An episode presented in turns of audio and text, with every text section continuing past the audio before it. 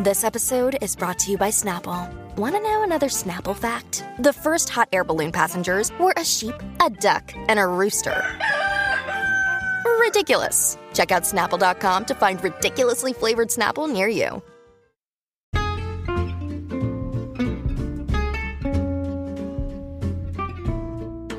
Hello, and welcome to It's a Fandom Thing. I'm your host, Erin Marlowe, and each week I'm joined by a panel of guests to discuss all things fandom and pop culture, primarily from a female perspective. You'll find everything from fanfic to cosplay to Schitt's Creek to Supernatural and everything in between. So put on your favorite piece of fandom merch, set aside that fanfic that you're writing about your OTP, and sit back and enjoy this week's episode.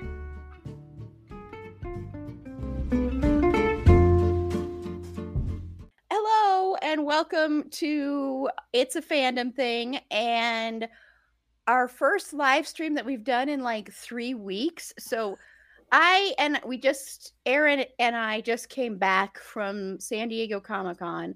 So on top of that and not doing a regular podcast episode period in 2 in 2 weeks I've done interviews, but so I'm a little bit out of the loop here on how this goes. So I'm still tired. I'm so tired. Me too. like, so hopefully this will be understandable and people will enjoy it. If people end up watching us live, or if you end up listening to this episode, which you should listen to this episode. Yes, thank you. Carla's giving me the thumbs up. So, what we are talking about tonight are unauthorized biopics and the reason this came about is if you've watched it, and it was one of my what we are into, but there was the Hulu series, uh, Pom, Pom, sorry, Pam and Tommy. Uh, that came out, and of course, Pamela Anderson did not want to have anything to do with it um, because she doesn't want to relive that trauma of the sex tape, which I totally understand. I think it's actually I think that docu series is very pro her, but I totally get why she would not want to have anything to do with it and doesn't want to drag that up again and you know she was put through hell for that. Mm-hmm. So that inspired this and was it was it you Erin that you were the one that suggested this, right? Mm-hmm. And so mm-hmm. then Erin said, "Let's do an episode about that." And I went, "Okay." And we had it for actually a couple months from now. because of everything, I was like, this will be easier to transition into a topic episode instead of covering like a show or something like that.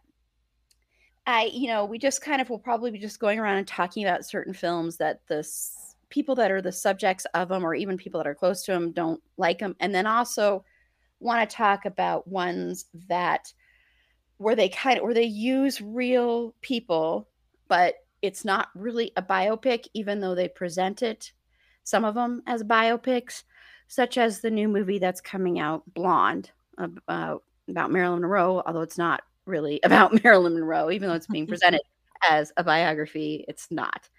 And the author of the book it's based on is a complete piece of crap. So there's that too. And there's supposed to be something horrendous in there, why, and that's why it's rated NC-17. So, but before we get into that, I'm going to go around, and this is how it starts, right? I ask everybody what they're into. yeah, this is familiar. So, Carla. Yes. Dear Carla. Carla and I had a tiff before we started, but we made up. Really yes, we got into a fight because, you know, well, I'm not going to tell you why. I'm just going to passive aggressively move on to what I'm into. Mysterious. And not address it. anyway, so Aaron, what I'm into today. Whoa. Talk about passive aggressive. I love how unless she was talking to you, Aaron A. She's I was gonna say it's like it's like a double bomb it because there are two Erins. So, you know, two Erins with one word. With a price yes. of one. All right, but as far as Sorry. I don't know Sorry. what you what y'all were up to in San Diego Comic Con. I don't know what kind of scams you were running. I don't want to know. I would rather not be implicated. All right. Leave my saintly being out of this. But um, what I'm into is I'm streaming every single Disney show that I swore I would never watch. So that's been my, my last week. It's been just watching WandaVision and Loki and Hawkeye. All of this because I watched um, Ms. Marvel, which I have praised just up and down and left and right because it is fantastic. So yeah. Good. And then I was like, you know what? I'll just have the other ones on in the background. And they've been in the background with varying varying levels of excitement for me. Um, but what I'm really most angry about is that I am actually pretty into the Hawkeye series because I hate. Okay, he is the least interesting Avenger, played by a rancid pile of I don't even know what. And yeah, I, I just can't stand him, can't stand the character, but the show was really good. It was really good, and I'm very angry at myself for having to say that. I mean, nobody's making me, but let's pretend. I was really sad by that show that they didn't just like have him in the first episode and then like he left and let her do her yeah. thing. I'm kind of annoyed that he was in every episode. Right. I could totally do without Jeremy Renner in Thank you. Episode. There was there was besides the adorable Christmas sweaters, I need to find that sweater, but other than Yeah, no, th- there was no need for him to be in every episode. You know, Kate, yeah. Bishop, Kate Bishop was fantastic on right. her own and did not need that man. Mm-hmm. I love Jeremy Renner, so if anybody's listened to some past episodes, this is one man that will never be on this this podcast unless he lets me say, "Explain yourself, Jeremy Explain to me why I loved you for so long, and then you decided you were to be a scumbag. You know, and I, I honestly think a lot of his scumbagginess happened when he started when he was in the Mar when he joined the Marvel universe. Honestly, mm-hmm. that's when he kind of it went all the way to his head. Yes, he became an asshole. Anyway, yes. so Aaron, what are you into? Sorry. oh my god. so um, Aaron, there you are. I haven't seen you in so long. right. I don't even know what I'm into. I, I got so like inundated with things that I want to watch now when we were at Comic Con that I just it's overwhelming. Um, but exactly right now, I'm gonna watch the. Um, I've been waiting patiently to have time to do it to watch the first couple episodes of Harley Quinn. So I'm super excited about that. Um, but we saw so many things at San Diego Comic Con that like I wrote have like a whole list on my phone of things and now I'm overwhelmed and I don't know where to start. So yes, um, Harley Quinn, three episodes um, got released at once, so it's pretty exciting. Yeah, my podcast brain twin Jen was talking about that the other day. I haven't watched any of them, but but yeah, yeah. So yeah, and go. Um, you know, speaking of San Diego Comic Con, I'll just say really quickly before we get into what I'm into, which is the most important part of the intro. uh, Carla. I love you, Carla. Carla, do you know who she is? She's kind of a big deal. yes, I'm a big. Do you know who I am? That was that was our big running thing out there. But just a reminder, we do have our San Diego Comic Con coverage episode is available now. And we did interview uh, the show Paper Girls dropped yesterday on Amazon Prime, or if you're listening to this podcast episode, it dropped last Friday. So go check that out. I did interview the four main young cast, and then I also interviewed Adina Porter and Jason Mantzoukas, who Adina Porter, I, she is, I love her so, so much. So, you know, go listen to those interviews. We had some other great ones in there too, like Omar Epps, which was really cool, and a bunch of great authors, a comic book author, um, all these great little conversations in there. So go listen to that episode and check out some of those shows and support those comic book authors and then also the writers and such. Uh, but what I'm into is I watched a docu series on Netflix about the most horrible person in the whole one of the most horrible people in the whole entire world. Jeremy and Renner? it was called he might be related to him. I don't know. Um, but the docu series is called "The Most Hated Man on the Internet," and it's all about Hunter Moore, who is a disgusting piece of human garbage, who had a website called "Is Anyone Up." And basically, what it did is it posted nude photos without the person's consent. He actually was hacking into people's emails and stealing their personal photos, which is why he got into trouble later on, thank God. And he's just disgusting. And so he would just post these, and people would be, you know, this was like early in the days of the internet and early in Twitter. And people would just be attacking these poor girls and he would put their personal information on there like their social media accounts their face their, all that stuff. Some people they would end up finding out their addresses oh their phone numbers and there was one mother who just she was incredible and she's just went after him and after him and after him. And then this other guy too and then anonymous actually came in too and went after him. But he is just scum. And what blew my mind about this docu series is how many women love this guy or loved this guy. Mm. They would be like, I would do anything for you. I want to, like, one of them was like, I want to snort coke off your dick. All this stuff that, and women would actually do this stuff and they loved him. And like my sister and I said, he looks like he never showers. He looks like if you just look up a picture of him and he looks sleazy as hell. Plus, the stuff that he's doing is so disgusting in the way he talks about women and he's still around. And what was great is he originally was going to be in this docu series. He originally agreed to be on it, and then he backed out at the last minute. And they're like, even though he backed out, we decided to still use his image because he deserves all the hatred he can possibly get. So that's on Netflix. And so it kind of is a good segue into our subject matter, since that was kind of uh, it was a docu series, it was a little bit different, but he, of course, is upset about it now. Um, although I think secretly he loves it because he's getting so much attention again. Um, but let's move into our subject of unauthorized biographies.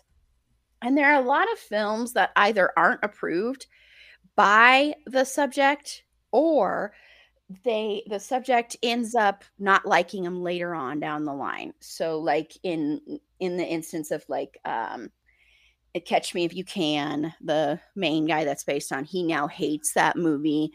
And I actually kind of like the reason he hates that movie. So we'll get into that one later if someone else doesn't want to. And some of these, I'm like, I don't care that you hate that this was made about you. like Ike Turner, I could care less if you're upset. yeah. Yeah, really. so that seems yeah, to be the people that are upset about it is the ones that are not good people and then everyone finds out they're not good people, that seems to be the people that are more upset. Most of them, yeah, most of them. Some, but most of them, yeah, yeah. So we'll start out with films that aren't approved by the subject. Um, so do you have any? What What's one that you want to mention first, Carla? So I'm gonna start with one where okay, whatever. It's uh the Jacksons' American an American Dream because it brings up a lot of very uncomfortable things that the Jackson family was not really interested in having a light shown on it, but you know, it, it's this is the thing with being like as visible a star as the Jacksons are, especially Michael and Janet, and so there's a lot of attention on you whether you like it or not. And there's a lot of also interest in your life, especially when you're as private as they want it to be. So, uh, and I mean, there are like a lot, well, not a lot, there were like three or four movies about the Jackson family, but this one I thought was the one that stood out the most. There's a lot more, obviously, that can be said about Michael Jackson and about his life and about um, things that he did. But this is this came out kind of at a time when people were still seeing him mostly in a positive light. And so th- this movie kind of, you know, like the, the, whole thing of like, oh, it's tarnishing the legacy of uh, of somebody who is a a legend and all of that, but it, it's very complicated for that reason, for many reasons. So th- that that for me is the one that really stood out the most in my mind because that one was like, especially if you're from our generation, when you know there was such reverence for for Michael for Michael Jackson in particular that that really um it makes you it, it made you kind of wonder about all of these things that were being said about him and about his family and of course, there are a lot of rumors that are not true, and then there are plenty that are. So, yeah. Yeah. That's ending there. That's my, my best segue. It's like, yeah. uh, so, Aaron, do you have? Yeah, I th- again, there are like so many. It was hard to choose, and then I kind of went down these rabbit holes when I was like researching them of what the subjects thought about them, which was really some interesting information on some of these. I went with some ones that movies that I enjoy myself, I guess, um, just because there's so many. I get to pick something. It's crazy. So one that a more recent one that I enjoyed, and I can see why people involved uh, in the story didn't, but um, I Tonya, I think is love I Tonya. It's fantastic. Uh, I have no idea how much of that is actually true. Um, I know that they've kind of said it doesn't portray them very accurately. I like how it reframed the narrative, sort of, but I don't know. I found it entertaining. I know these kind of movies are not 100% accurate. They're probably not 50% accurate. They're just, it's entertaining. It conveys the general, like, idea of the story or their life. I like the ones better that don't go this whole span of someone's life. Like, this was just mm-hmm. about one time period in her life. And I think those are more interesting because you can get more detail than if you're trying to cover like 50 years of someone's life, you know, mm-hmm. in a two hour movie. But um, that was one of my favorites, I think, on my list. Margot Robbie, and I guess this is is she's just amazing. Um, she should have won an Oscar yeah. for that performance. Frankly. Yeah, yeah. And I had like no interest in seeing it when it was in the movie theater. I was like, this is gonna be so stupid, and now I kind of wish I had gone. it was really good yeah, I love that movie, and um, Sebastian Stan is uh, is really good in that too. Uh, yeah, those and, two together are so great. Yeah, and Allison Janney Janney was really good in oh, it too, yeah. and of course, who she's portraying that person doesn't like it, but I mean.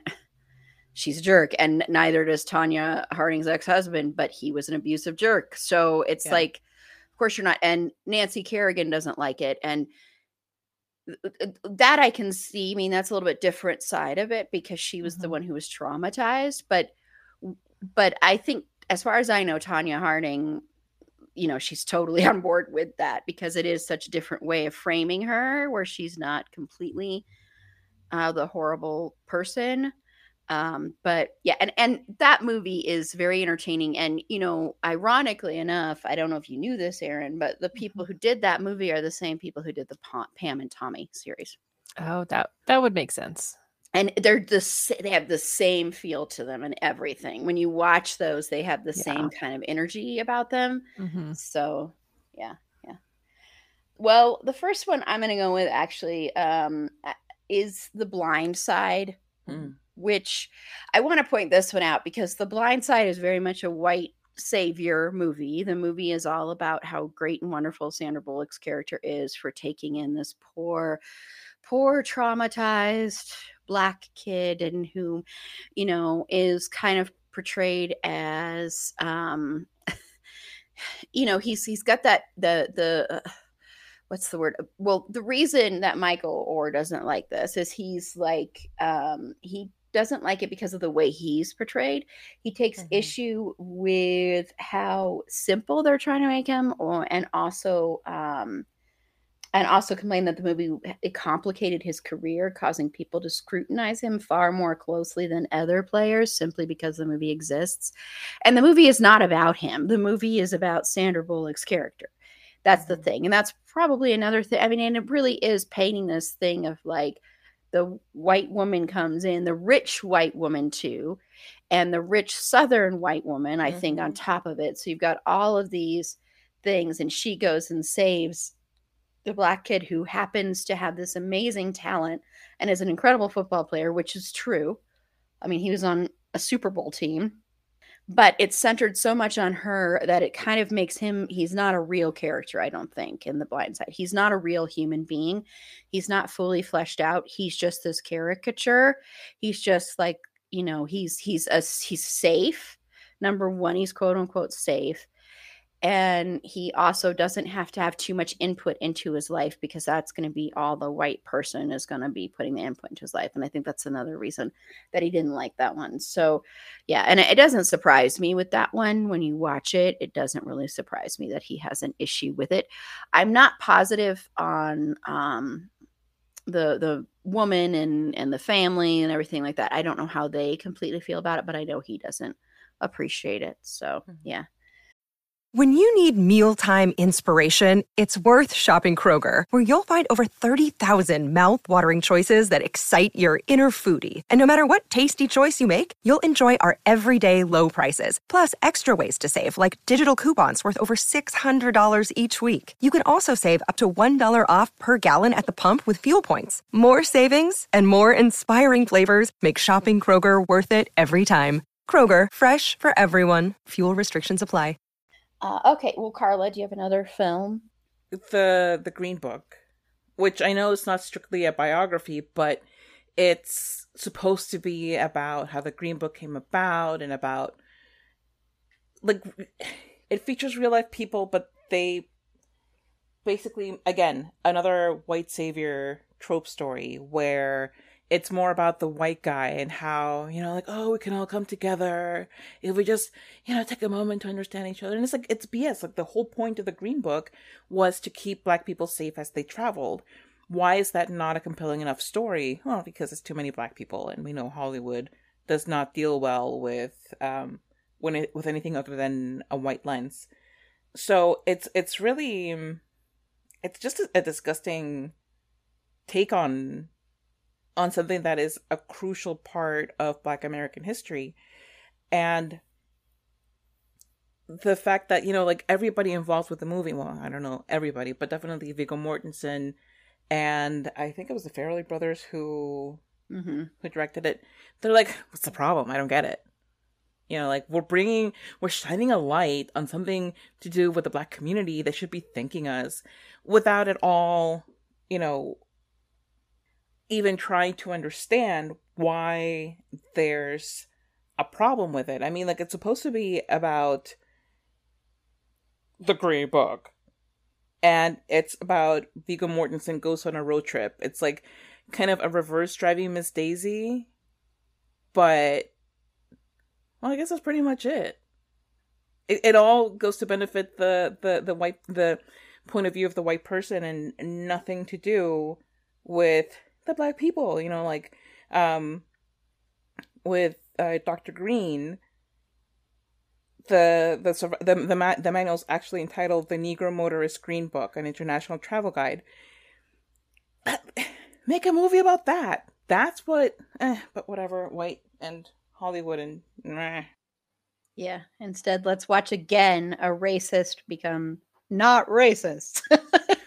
right. That's what the whole movie's about. Right. It's like oh the power of of white person's flexibility and thinking. Isn't that wonderful? It's like you know like you're patting yourselves on the back for doing the bare minimum again.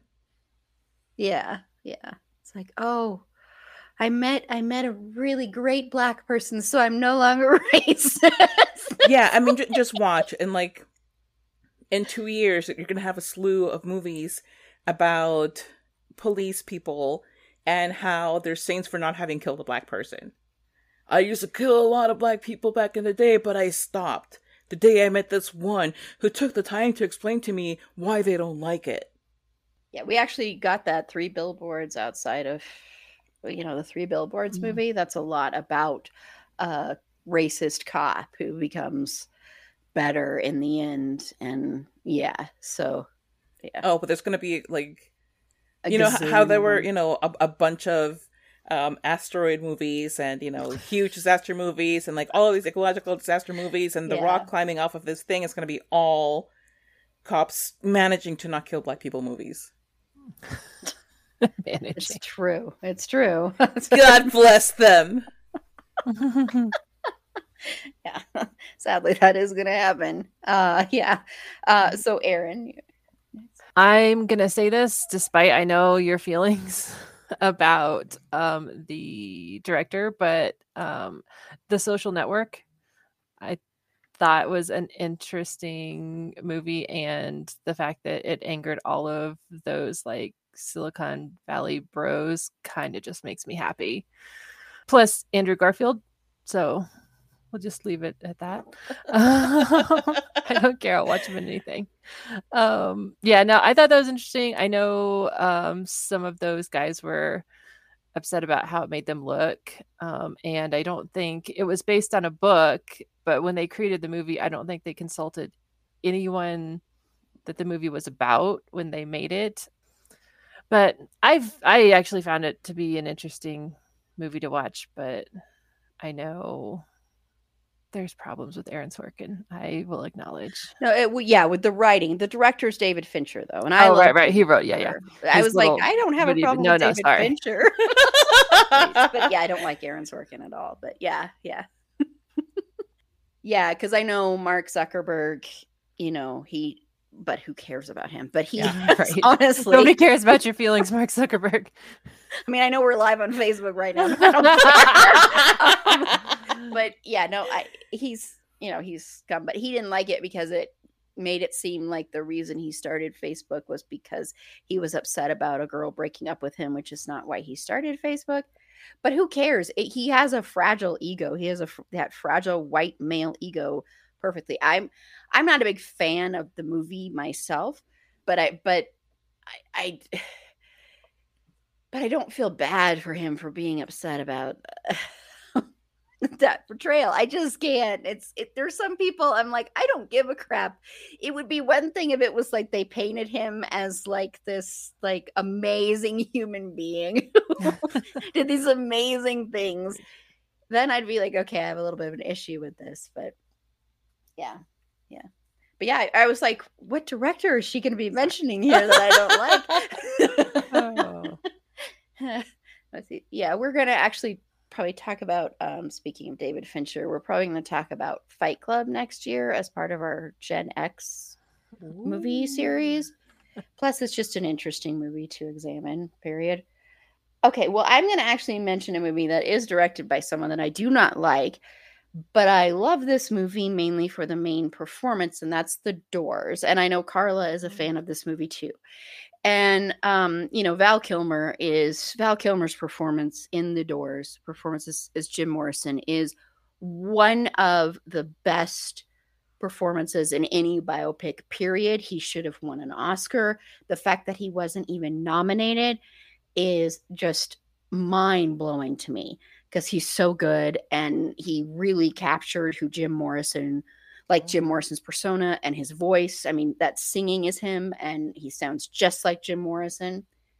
But Ray Manzarek, who uh, also wrote this amazing um, book called Poet in Exile, and it's all about what if Jim Morrison really wasn't dead, and it's about him being reunited with Jim Morrison on an island. It's really good. It's really beautiful. You can tell that Ray Manzarek still deeply loves Jim Morrison. Well, Ray Manzarek was initially going to direct this, was going to direct a Doors movie, and a lot of the Doors band members aren't very happy about this, but he in particular isn't because he does not like the way Jim Morrison was portrayed in this. He says Jim Morrison wasn't as odd and out there as the film says he was. And he also says he was never violent or weird like that. And um, he's also said that, you know, Jim Morrison didn't like drop out of college. There wasn't anything like that.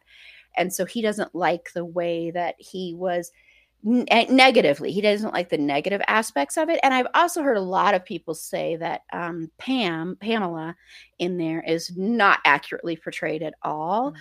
I've heard that from some people around that that say she was actually really not a very good person. but I don't know if that's true or not. But I've heard that from some people that she's, you know, that wasn't very accurately portrayed. And there is a book. I think Ray Manzarek was the one who actually wrote the other novel about the Doors. Auto. Now I can't remember. I can't believe I can't remember that because I was big into the Doors and Jim Morrison when I was when I was a teenager. I was I loved the Doors and I loved Jim Morrison's poetry and everything. So I was big into that and I loved this movie. But I understand that, you know, if, if you're watching someone who it is, it does portray him as someone who is a very unstable person. And so if he wasn't that way, then that's then that's probably very painful to watch of someone that you really love and care about and that isn't around to defend themselves. That's the mm-hmm. other part. Is when it's someone who's deceased they can't defend themselves. They can't say this is actually what happened. And Oliver Stone is notorious for not being accurate in his biopics. Um, and he did go to Vietnam. He did actually go to Vietnam. Um, Oliver Stone did. But I do want to say this isn't so much a biopic, but it's kind of that way my dad was in Vietnam, and my dad used to always say which Vietnam movies were accurate and which weren't. And he said Platoon is the most inaccurate mm-hmm. Vietnam movie you will ever watch. He's like, it's so not true. Um, and then if you want to know what is the most accurate, Full Metal Jacket. So, you know, he said, if you want to know what it's like to go to boot camp, you watch Full Metal Jacket, which is just horrifying, but yeah, but it's accurate. So, so yeah, um, so yeah, so we'll do one more round here, and then I want to get to just talking about um, Pam and Tommy, that television show. I do want to mention that. I don't know if everybody's watched it, but just to talk a little bit about that. So, Carla, do you have another one? Yeah, I mean, okay, I'm gonna go with Nina, the Nina Simone biopic that came out um, some time ago, and there were just like so many things that were not okay about it. Um, the, the family i think it was her her sister her daughter who came out and and said that the the relationship between Nina Simone and her assistant Clifton Henderson was not as it was depicted in the movie. In the movie, it was depicted as a romantic relationship, and her daughter came out and said, "Well, no, because Clifton Henderson was gay. They didn't have a romantic relationship. You know, the, but when they're making these movies, they, they want to have a hook. And so often the hook ends up being the romantic partnership. You know, like that, that's how Walk the Line, I think one of the, the big things about it is the relationship between June and Johnny Carter. Johnny Cash. Johnny Cash. Oh my gosh. Well, June Carter. That's what See, I'm being very progressive. He was so progressive. He, took her last. he took her last name. That's what it was. I, I'm making him more progressive than he may or may not have been. I don't know.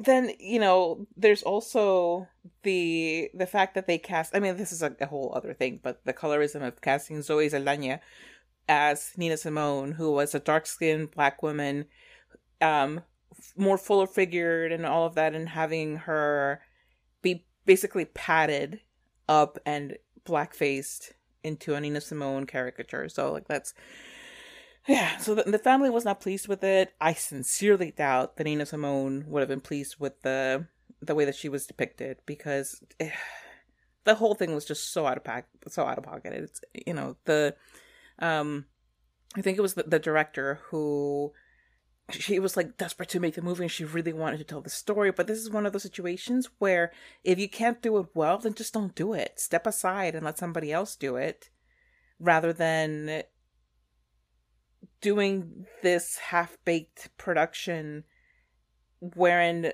the only story that's being told is that of your ego and wanting to be connected to the name on the marquee you know just it, it, it was really disheartening and sad that there already aren't enough biographies and just stories of of great black artists out there. And then the ones that are sometimes have these issues.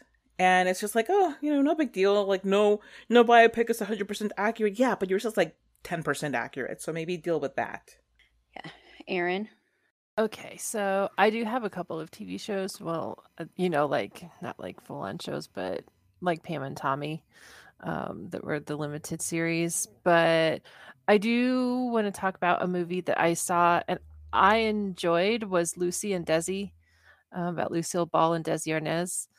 Um, I know their children have said that's not really a very accurate portrayal of them. But if you and I didn't watch it for quite a while after it came out, it probably six months um, after it came out before I watched it, but I enjoyed it not thinking of these as like real people sort of um, because i kind of grew up with like i love lucy was one of my mom's like favorite shows when i was growing up. Like why are we watching black and white shows mom? But she just loved it so much. So it's like kind of one of those things where like i just really loved lucille ball. So that's pretty much why i watched it and i i can see how it was not super flattering and that's probably very upsetting to watch a movie being made about your parents i can only imagine like just how like weird and awful that must be. Um so it's it's kind of i don't know i feel bad for a lot of the family members of these people especially the ones that aren't alive to even have any mm-hmm. chance of input into something about their life. It like almost seems like you should just wait until like them and their children are gone before you make a movie about people just because it's going to be so like traumatizing for all of the people in their family to watch something that's probably at some point not going to make them look very flattering. But yeah i thought it was a good movie but the whole time watching it i just i just kept thinking like oh this has got to be like very just traumatizing for their kids. Yeah i i didn't see it but yeah.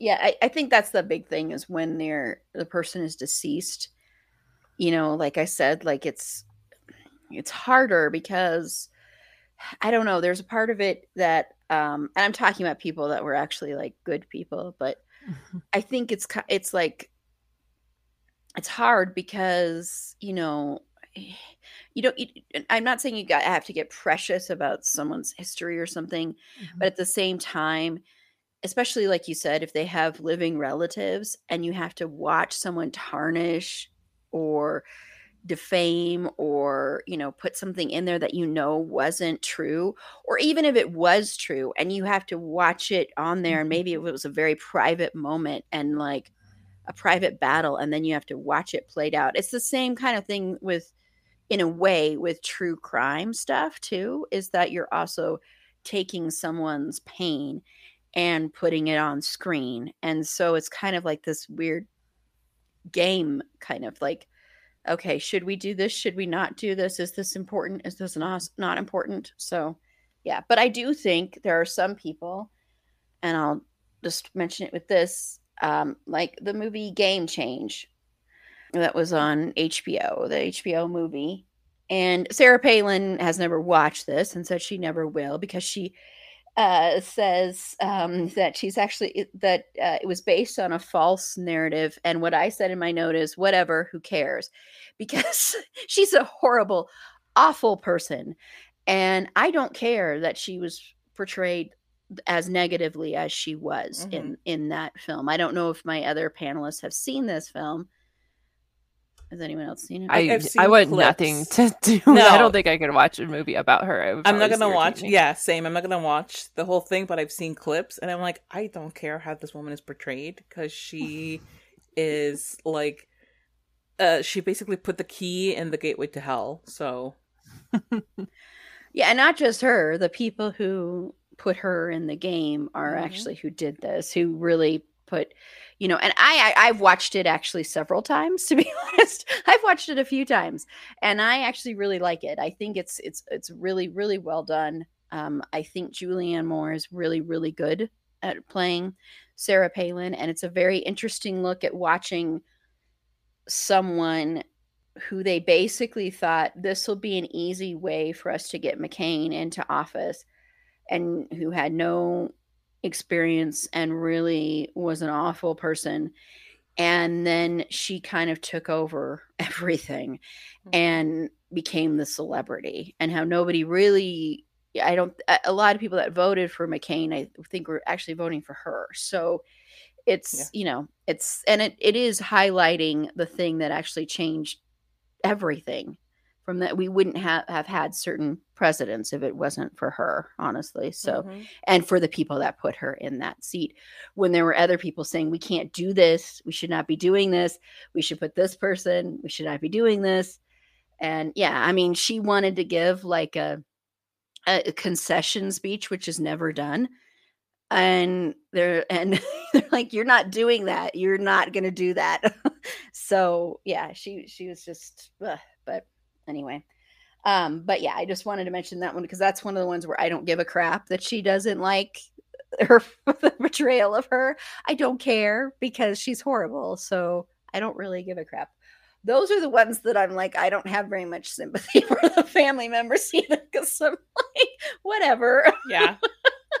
Unless those family members were abused by the person and then i can that's a different story but yeah um, and then i quickly just wanted to say i'm sorry i just wanted to say for uh, catch me if you can just because i think this is actually kind of an interesting reason why he doesn't like this so frank Abig- abagnale who junior who was played by leonardo DiCaprio played this character in catch me if you can um, originally he actually did like this film. He was had a positive reaction. He praised some of the changes that were made. For instance, in real life, Abagnale never saw his father again after running away from home as a teenager. But then, as time went on, um, Abagnale began to not like the movie and to see it in a different light.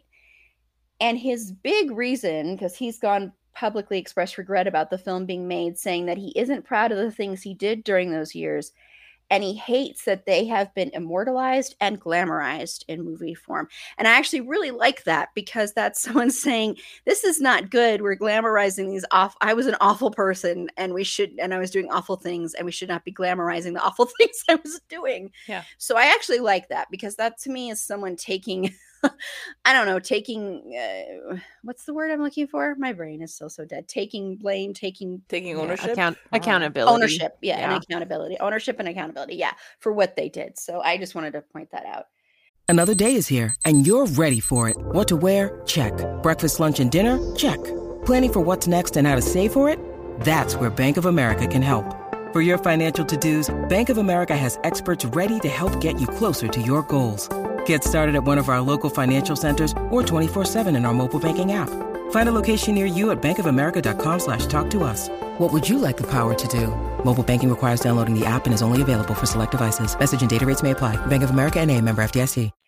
Okay, so I know, Aaron, you did say you do have some TV shows. So before I bring up Pam and Tommy, then um, Carla, did you have any TV biopic thingamabobbers? Yeah, I, and I'm going to drop it just Rock as... Love. Just kidding. yes, a very true story of of Bret Michaels on an absolutely painstakingly accurate depiction of his very genuine and heartfelt quest for love. Had nothing yeah. to do with banging lots of chicks on the road, nothing at all.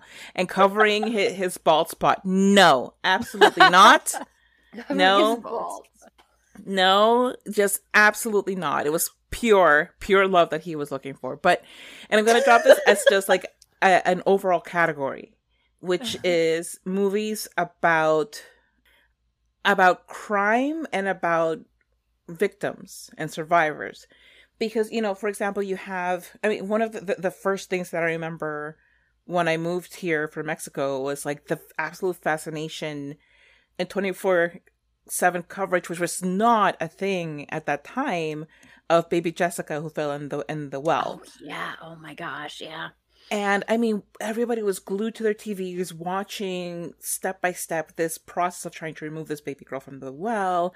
And suddenly it's like, it's everybody's baby. And, you know, like everybody cares about, and I, you know, I, I, I absolutely agree with people having empathy for a child who has, you know, who's going through a lot of pain and her family and all of these things. And it is a fascinating and a very morbid, morbid way. But the, that situation and so many others then get exploited beyond the the the, the news views. And and you have that. You have my name is Steven. You have the oh I can't remember her name. It was cinnamon something um cinnamon brown story uh where they may or may not have input they may not or may not have given authorization for their stories to be shared, but it frequently centers, I mean, especially in the, you know, late 80s through, through the 90s, centered around children going through something horrific and having to have your worst nightmarish moment of your life immortalized on television for everybody to see and having to not just relive those experiences but have people have all this knowledge about something intimate that happened to you it's so exploitative and it's so awful. So you know for me those kinds of of films and i think that even with the involvement of the people who went through it it's still exploitative and there's only so much you know real permission that you can get for this because uh, sometimes you know if they are um, compensated for it then it's probably going to help them further deal with their issues or for from debts accrued from some horrible situation that they went through. And just you know um, particularly before there were gofundme's available because there was a huge gap of time when people's stories are being just thrust into the faces of the public and there's no real way to be like oh wow i want to help this person. Can i send them some money? You know like that kind of thing. So i i, I think that's one of the, the, the grossest misuses of um of real stories to tell even you know slightly fictionalized stories. And i don't know if you if you remember this one movie where it was Candace Cameron and Fred Savage, and Fred Savage was the abusive boyfriend. Oh yeah, gosh, what was that name? I cannot remember the name of it, but yeah, it's like, and I mean, if if you're a white person who grew up with '80s shows, um, they're they're pretty cute people, so you know but your story isn't cute and it's I, I, I can't imagine how hurtful it would be to see my life story being told by these complete strangers and then to have it referenced as some kind of cultural touchstone for who knows how long. Yeah, and that was No One Would Tell. I just looked it up. Was the name of the movie. Yeah yeah, I mean, a lot of those movies around that time, like a lot of the like movie of the week and lifetime movies and stuff like that, are all kind of in that. Which I should have put that on here. I just for some reason I was thinking mainly like the celebrity kind of type things, but that's a whole. I mean, we could do a whole episode on that too because those the lifetime movie genre because I watched those like crazy. Those were like one of my biggest guilty pleasures, and it used when I first moved out um because i'm a couple years older you know than my sister and my sister and I would be talking on the phone and I inevitably we would always be watching the same lifetime movie or the same dateline episode or stuff like that where it is like this crime true crime and pain becomes a commodity mm-hmm. and yeah it's a very yeah yeah and it's and that baby oh my god baby jessica whoo that was whoo that was yeah so yeah well i have, I have one i'm going to bring up then when it comes around because that reminded me of a documentary that kind of talks about one of those things. Um, so, Aaron, do you have any? You said you have some television. Yeah, and that's like they kind of take the whole at the beginning of anything. They're like based on a true story, and then like none of it is true. they're like watching this. That'd be a great idea. Let's make a movie and then not make it about that at all. So one that I thought was really interesting was a recent one, a movie that Hulu made called The Act.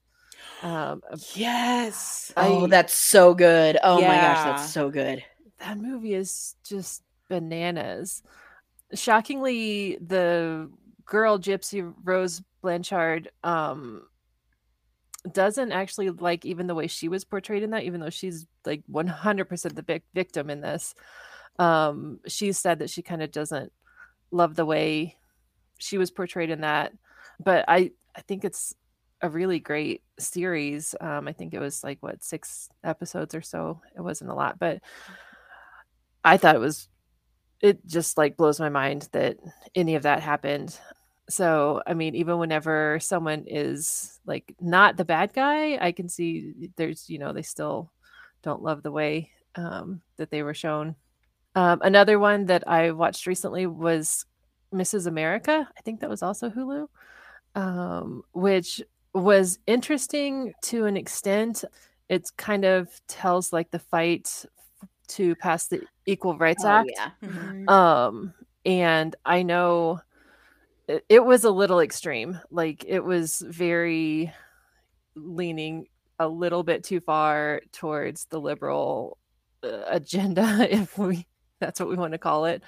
Um, and I know like Phyllis Schlafly, like her daughter has said she even tried to be involved in the production and they just refused to even talk to her and her character was a bit extreme and even the portrayal of gloria steinem kind of glorified a lot of things that she wasn't even involved in and gave her credit for and stuff so again it was um interesting fictionalization i would say um, which seems to be a lot of these that i remember watching and then doing research for this about it and i'm like oh well half of that's not true. Hmm. So, um, and one that I'm watching right now that I actually really enjoy is called Pistol, and it's um, the story of the Sex Pistols. Oh, I've heard very mixed things on that. yes, I've watched um, two episodes. I think there's eight total, and it's very interesting. I know Johnny Rotten has said that he does not appreciate um, how they're portraying him, and he tried to be involved again, and they just told him, "No, we're good, thanks." But I'm enjoying it again. I think you got to take all of these like not as absolute truth um, that they're uh, trying to get a story out in an entertaining way. But it's entertaining to me. I like it, but that's kind of like my favorite sort of time period and scene. Like if I could go anywhere in time, it would probably be like the punk scene in the 70s and 80s. So I love it. And I really like the way it's filmed. Um, it's there's a lot of like interesting shots. It's like all grainy and looks like it was filmed on old film and stuff. So it's kind of cool. And it's fun. You get to see like the evolution of music and stuff.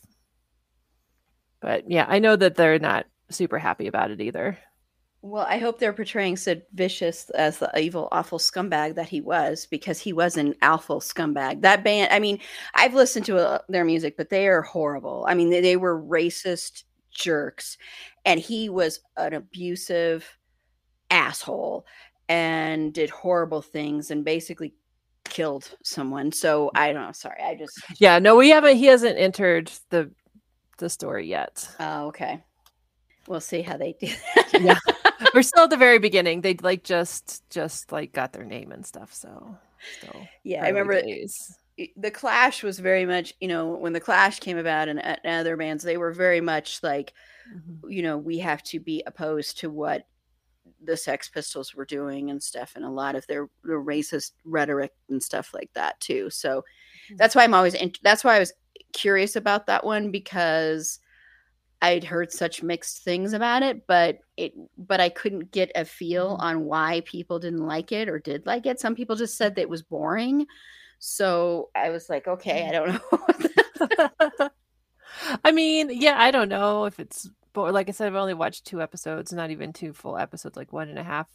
But I don't know. It's got like the whole like where it's starving artists in 1970s London and like they just like living in an abandoned building and stuff which i think is cool so again i'm totally accepting that this is not accurate at all.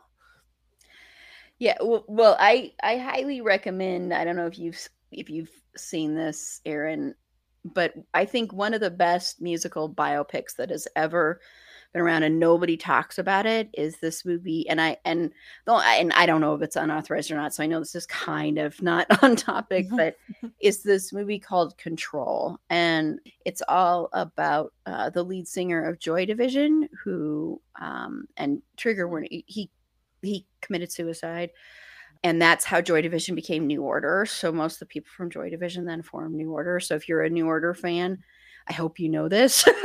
it's a big, huge deal about New Order.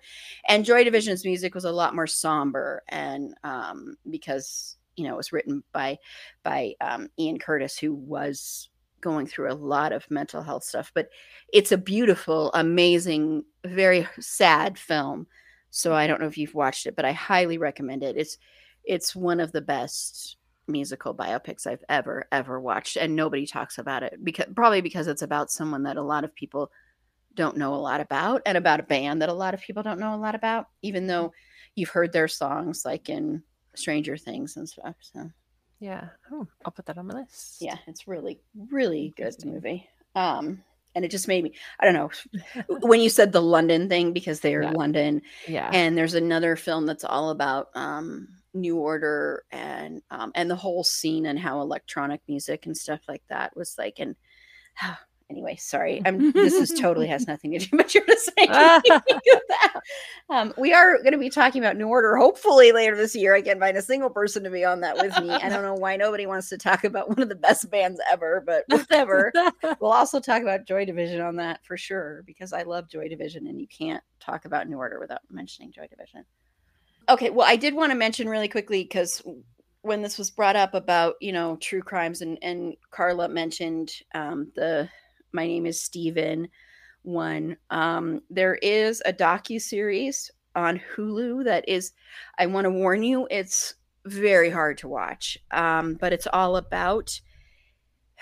It's all about that family, and it's mm-hmm. also let me get it up here. Um, it's called Captive Audience, so it's all about what that did to the real Steven, not just the not only the movie, although they mm-hmm. talk about that. They don't they family did not like that movie at all. Mm-hmm. But it also talks about, you know, how he was a very shy person, um, very introverted, and he had this spotlight just on him when they found him, luckily, because he was an amazing human being who saved this other boy. Yeah and risked everything to save this other boy because he's like, I don't want you to go through what I went through for years. I mean, he was held mm. captive for a long time.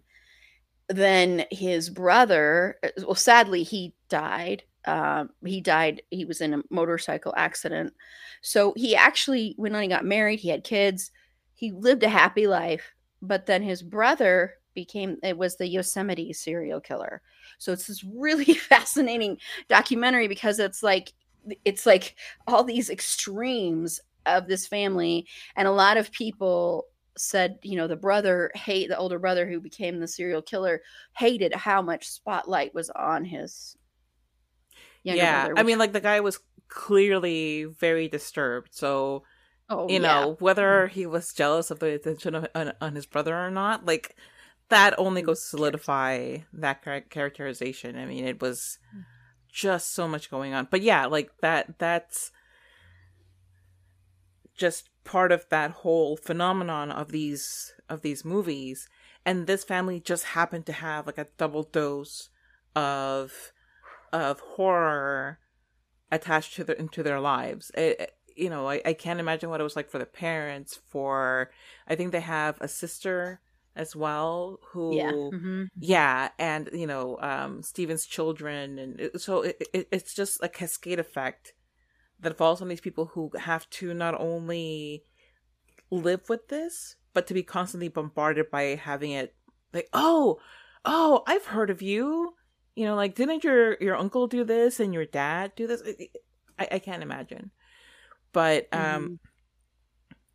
but i mean that, that's part of why i wanted to bring up the whole phenomenon of um of these kinds of of movies and portrayals it's that there are you're just re-victimizing people and it's and all to get some some viewers you know mm-hmm. it's just gross so one thing that i also wanted to mention is the the series on hulu Dopesick which was it, it aired last year in 2021 and it's about how you know it, it's everything to do with Purdue Pharma and with OxyContin and and the the way that the Sackler family and their Purdue pharmacies manufactured the oxycodone and how they marketed it and um, purposely misled people into believing that it was a safe medication that was not addictive um, and it also pulls in stories from a lot of people who were victimized by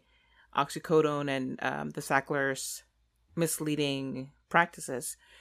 And it was, I mean, the Sacklers don't like the way that they're portrayed. They're, they, they, you know, particularly Richard Sackler, who was the, the, the one who was the, the main leader of the family and who gave the biggest push to have this drug out there and who um but so the I don't know how much of it obviously like who knows how much of it is factual versus not. There's a lot that gets heightened for for the drama of the of the show. But I enjoyed it. I enjoyed the performances. I, I thought it was well done. But yeah like the Sacklers didn't particularly care for it. I don't care how they feel about it. They're gross and evil. But this is an example of one of those one of those series that actually even though you know it's it's not authorized it's not liked by the subjects but it does more good than harm because thanks to the visibility that they gave to it suddenly all of these museums that had been you know they had wings named after the sacklers because of the contributions that they made to these places they were taking down the they were taking that down and all of these um, potential prosecutions that could finally happen against the family who has protected themselves legally in just some really contorted ways, they may actually finally be personally held responsible for the deaths of all of these people who have been hooked on this drug that they purposely um, mislabeled. So this is one where it, it's um it, it's it's fascinating how it came about. I don't care that the Sacklers don't like it, but I, I feel like not that having to have the worst moments of your life. I can't imagine that it's easy or a great thing to have happen to you, but if the people who went through this and, and um, I don't know if, how many of them were fictional, fictionalized or not, but it ends up serving a greater purpose. So I don't know. Like th- there's just many ways to feel about it, but I think that overall, um, it's done more good than harm. Oh, yeah and I, I completely forgot to mention this when we were talking about movies and it's one of the, the the biggest things in my brain and for some reason it didn't come out of my mouth though and that's mommy dearest. Oh yeah. Yes. Ooh, yeah the mommy portrayal dearest. of joan crawford and oh yeah. the, the way that she abused her daughter. I mean like that's where you get the classic line no wire hangers ever.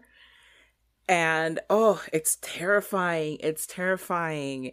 And just wow. I it's a horror movie, but it's uh, it's what somebody went through, but it's horrifying, just absolutely horrifying. Yeah, and maybe someday we'll cover Feud, which is a Ryan because it's a Ryan Murphy show thing about you know Joan Crawford and um, Bette Davis and their their real life feud, all that stuff with Susan Sarandon and um, um, Jessica Lange. I'm like, how can I forget Jessica Lange's name? She's like the darling of. I, I love Jessica Lange, though. I'm not putting her down at all because I think she's incredible. But yeah, yeah, yeah. And so, Aaron, did you have a, another one? Um, I actually think I covered all of mine. Okay. Yeah, just the Pam and Tommy. I think that deserves like own section. Yeah, yeah, and we'll get into that here in a second. I'm going to quickly mention though uh, and the Dopesick reminded me this is the it was recently out um, dropout the dropout with amanda seyfried playing oh, that yeah. woman who created the um you know the what were they called because i wasn't planning on me mentioning this so sorry i should have put this up beforehand but the woman who created that blood that was supposed to be just one drop of blood and it would end up you know i don't know if any, i don't know if either of my panelists have watched this but no, she's another one that like I have no interest in learning anything yeah, about. same. Like, she sounds hmm. awful. Yeah, exactly. Elizabeth Holmes. Yeah. Well, and the she thing is awful. with and so was her boyfriend was awful too though. with with that her. particular movie, I feel like a lot of people are having more sympathy towards her and I just that that grosses me out. I haven't seen any of that, so no? okay, that's good. interesting because she's not she's not at all depicted as being a good person. There's not one ounce of that at all in the movie or the show. She's not at all depicted like that. So that could be just people wanting to put because I haven't seen that. I've seen a lot of people say, "Man, she just is like horrible, like a sociopath," is what a lot of you know. Um, but Amanda Seyfried's really good in that, so I think Amanda Seyfried is an incredible actress. So shout out to her. She's absolutely incredible. Uh, so Pam and Tommy, of course, is a docu series or not docu series, but bio, bio series or whatever it's called. I don't know. That was on Hulu. Um, all about the sex tape that leaked that was out in the 90s um, that featured Pamela Anderson and Tommy Lee. Um, and so it also starts out about the guy who did that, who stole the sex tape, stole the safe. He stole mm. the big, huge safe and all this other stuff in there. And then he found the sex tape. He was stealing the safe because Tommy Lee, Tommy Lee is a horrible person. I just want to put that out there. He's a horrible, abusive prick. Mm-hmm. Uh, but he would not pay these people that were doing all this work on his home. Like he refused to pay them. And so the contractor was so upset about this and pissed that he wanted to get revenge on him. So he went and broke into his home, stole the safe, and then found the sex tape. And the internet was just becoming a thing then. It took off. People kind of took it away from him. He knew people. He used to be a porn star, so he knew mm. people in pornography and he went to that. He was married to somebody. I don't know how accurate all of that is. Um, and then the other part of it, of course, is dealing is watching Tommy Lee and Pamela Anderson deal with the fallout of that, especially Pamela Anderson, because as she says, as um, Lily James, who's who plays her, as she says in the show time and again to Tommy Lee, this is not a big deal for you. You are going to get high fived because you mm-hmm. slept with me. I am getting called a slut, a whore. I, I'm the one, and you know, a lot of people said, "Well, what does it matter? You were in Playboy. That's consensual. What happened there is not consensual." So that's the big thing. This also is famous because it has um, the talking penis scene with Sebastian Stan talking to his penis, which is one of the most incredible things I never knew I needed to see. I love Sebastian screen. Stan so much. I know, and it's not his penis, by the way. I mean, is. It's it's one of those. He might have had to, you know, look at the penis person like we brought up about about uh, Ratched. So, but anyway, so Carla, have you seen this? No. No. Okay. So, Erin, I know you have seen this. I've seen it. It's um, yeah. I, it's so good. You should watch it, Carla. Even mm, though it is actually really Tommy is such an asshole and, he's just, portrayed like that. I want to say, oh yeah, surprising to I'm, me that he actually likes this series because he doesn't anyway. care that he's an asshole. He's mm-hmm. gone decades of people accepting him acting like this and like still loving him for it. He doesn't care what people think about him because everyone still loves him for some reason. Like some of the the scenes where the way he was talking to her and it's just heartbreaking. I just it was I can see how she never wants to watch it. I would like that would just not even the whole yes, the reliving the sex tape over and over again and them essentially playing it over and over again in the sh- show to make the point about how traumatized she was of it being played over and over again, which makes no sense. But like the way that these people were talking to her, and she's a smart, intelligent person.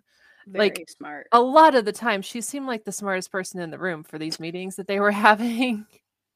and the way that people were treating her, like, I just wanted to scream at the TV. I want to go shake these people. Like, what's wrong with you? And like, you've ruined this woman's whole life just because you can't accept that maybe she wants a little bit of control over her own life. The whole thing, it was a very good show, but the whole thing still makes me so mad the way that she's been treated.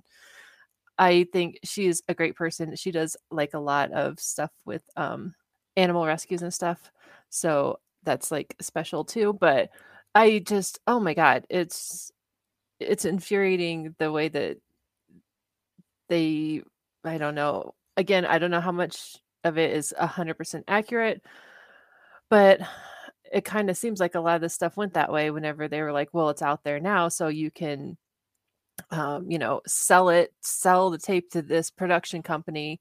And she's like, I'm not going to let anybody make money off of like my tragedy. She, you know, it, it, was just crazy in the way that Tommy um, treated her is just terrible. And I know a lot of things are like that. Like men can be awful assholes and then she tries to stand up for herself one time and the whole world turned against her so it was just tragic but it was very interesting if you like to touch the fact that this was a real human's life that got ruined over this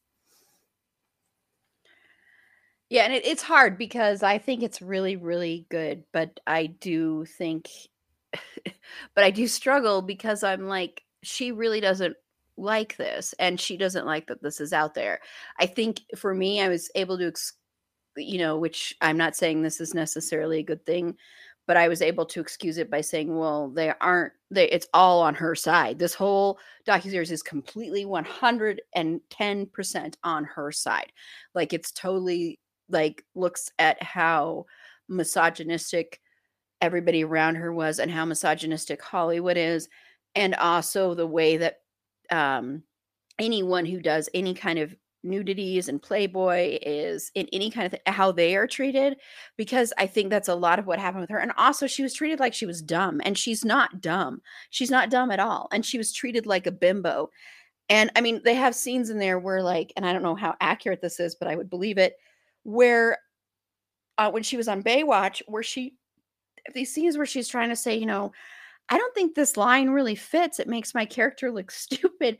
Or why would my character do this? It makes no sense. And and can I and, and she would prepare for like these big monologues and she was so excited because she all she wanted to do was act and and be respected and you know she loved watching old movies and all that kind of stuff and they cut the they cut it because they're like nobody we just want to see you bouncing your boobs bouncing kind of thing and so you saw that, and then you saw the scene where she has to watch as everybody on the crew has seen the sex tape and treating her differently, and then going on in this is stuff that did happen, going on talk shows and being asked about it in a way that's so demeaning and demoralizing. So, you know, it's hard. And she has, I want to say, she has a, she's doing her own show, her own autobiography kind of thing on Netflix um, and it's going to be all about her uh, from her words and her side of things.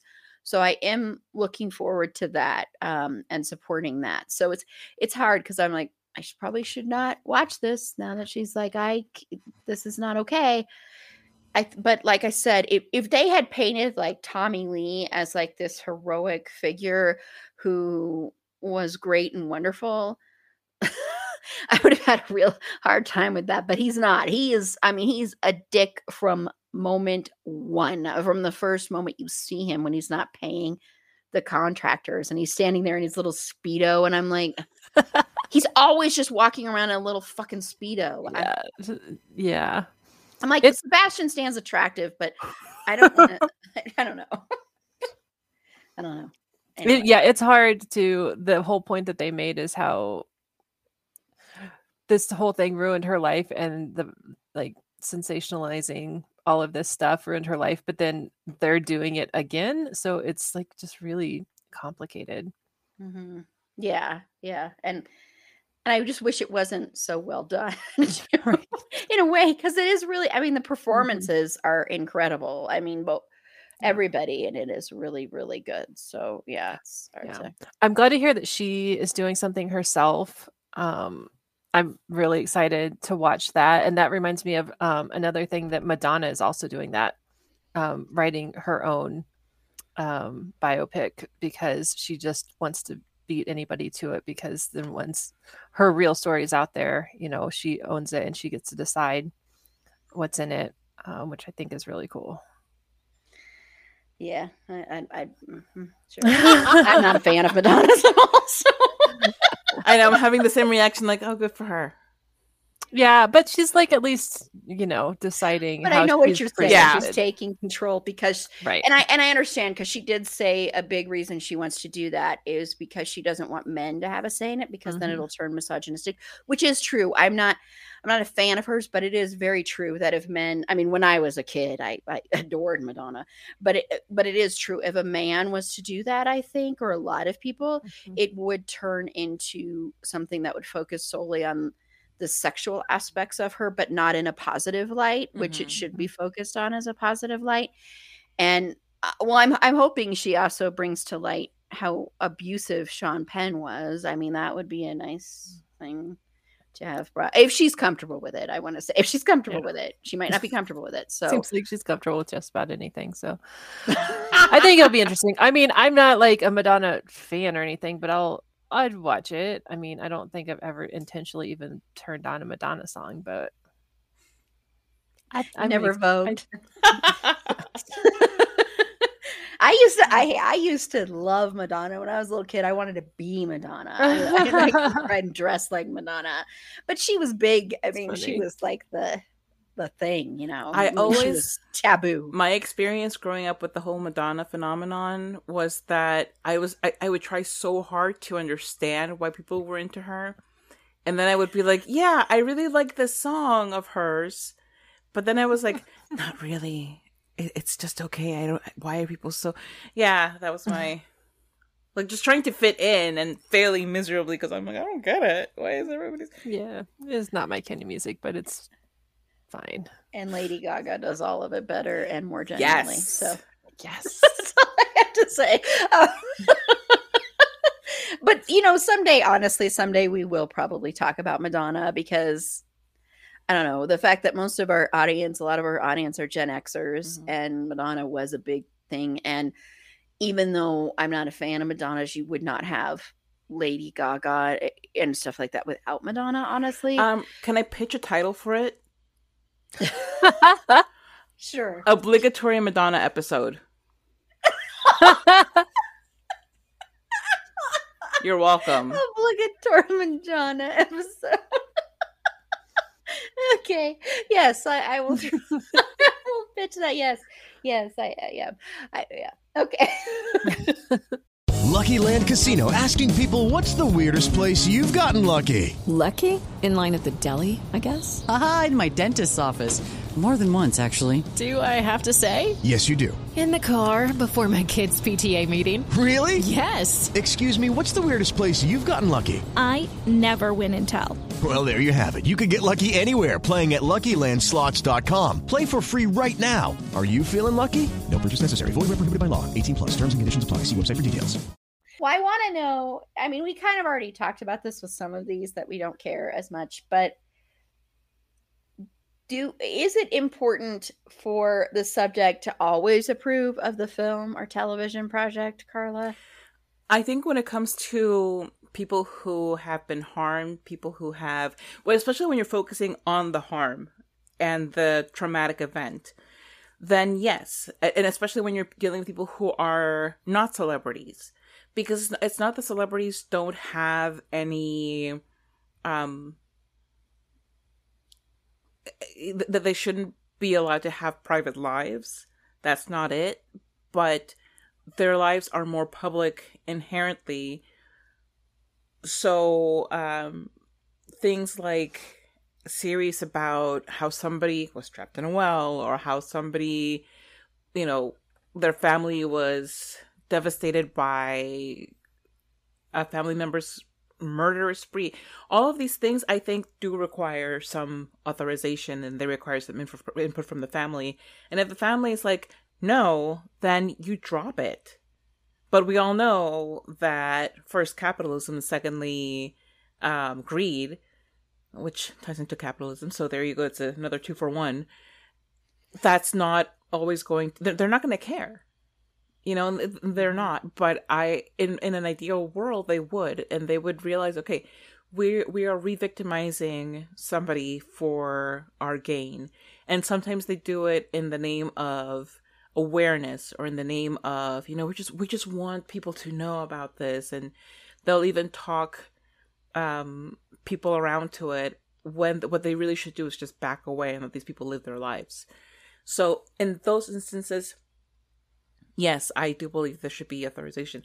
When it comes to historical figures, that's very different. Historical figures, political figures, I think that there's a responsibility of transparency when it comes to people who are shaping the world in a tangible way that can affect the the lives of a whole populace like that's I, I really think that you know if um if we're aware of some egregious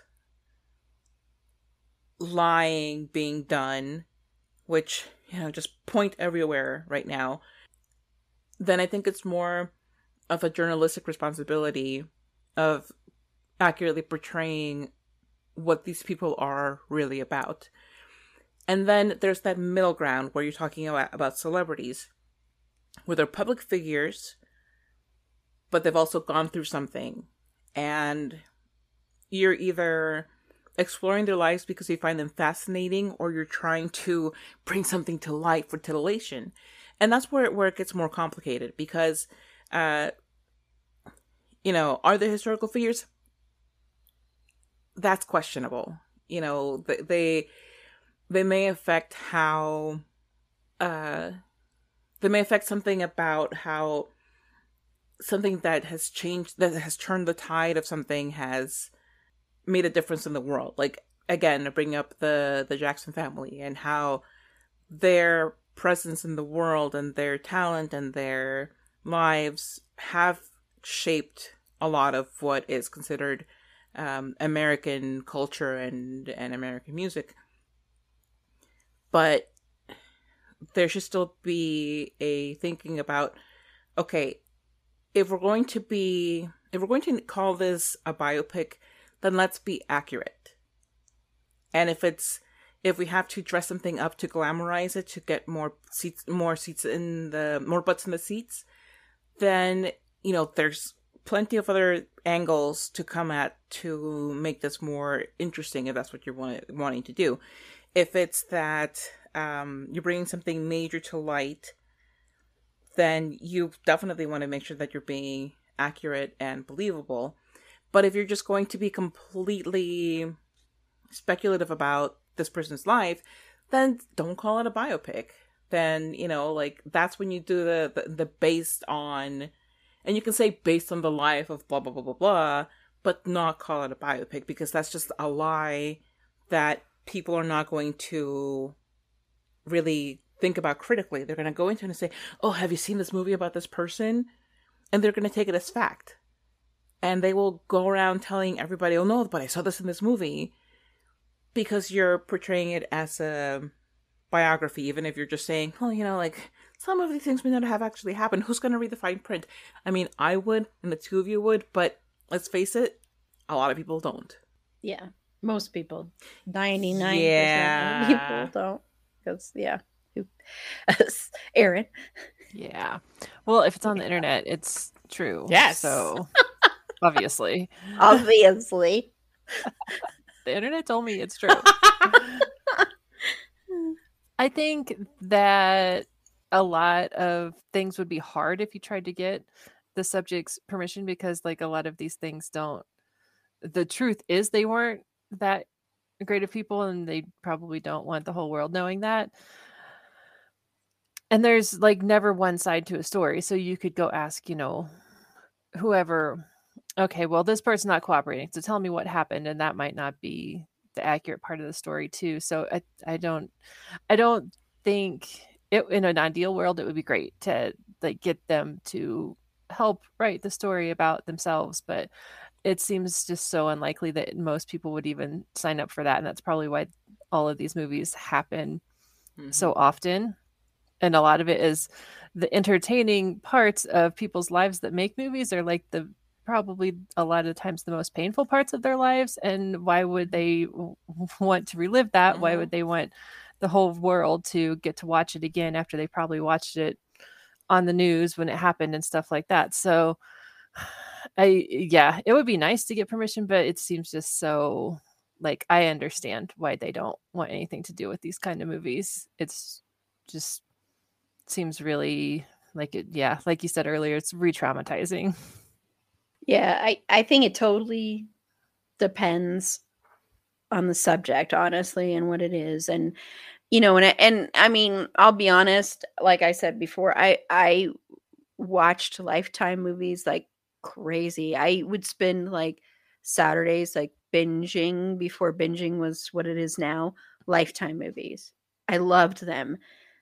But and I wasn't thinking about the fact that there are for some of these there are actual people out there that this was about so it could be re-traumatizing them. So I think in those instances, I, I think with the true crime and stuff like that, I think it's very important to try and get their permission. And I'm and I'm not saying that with celebrities it makes it less so or with politicians.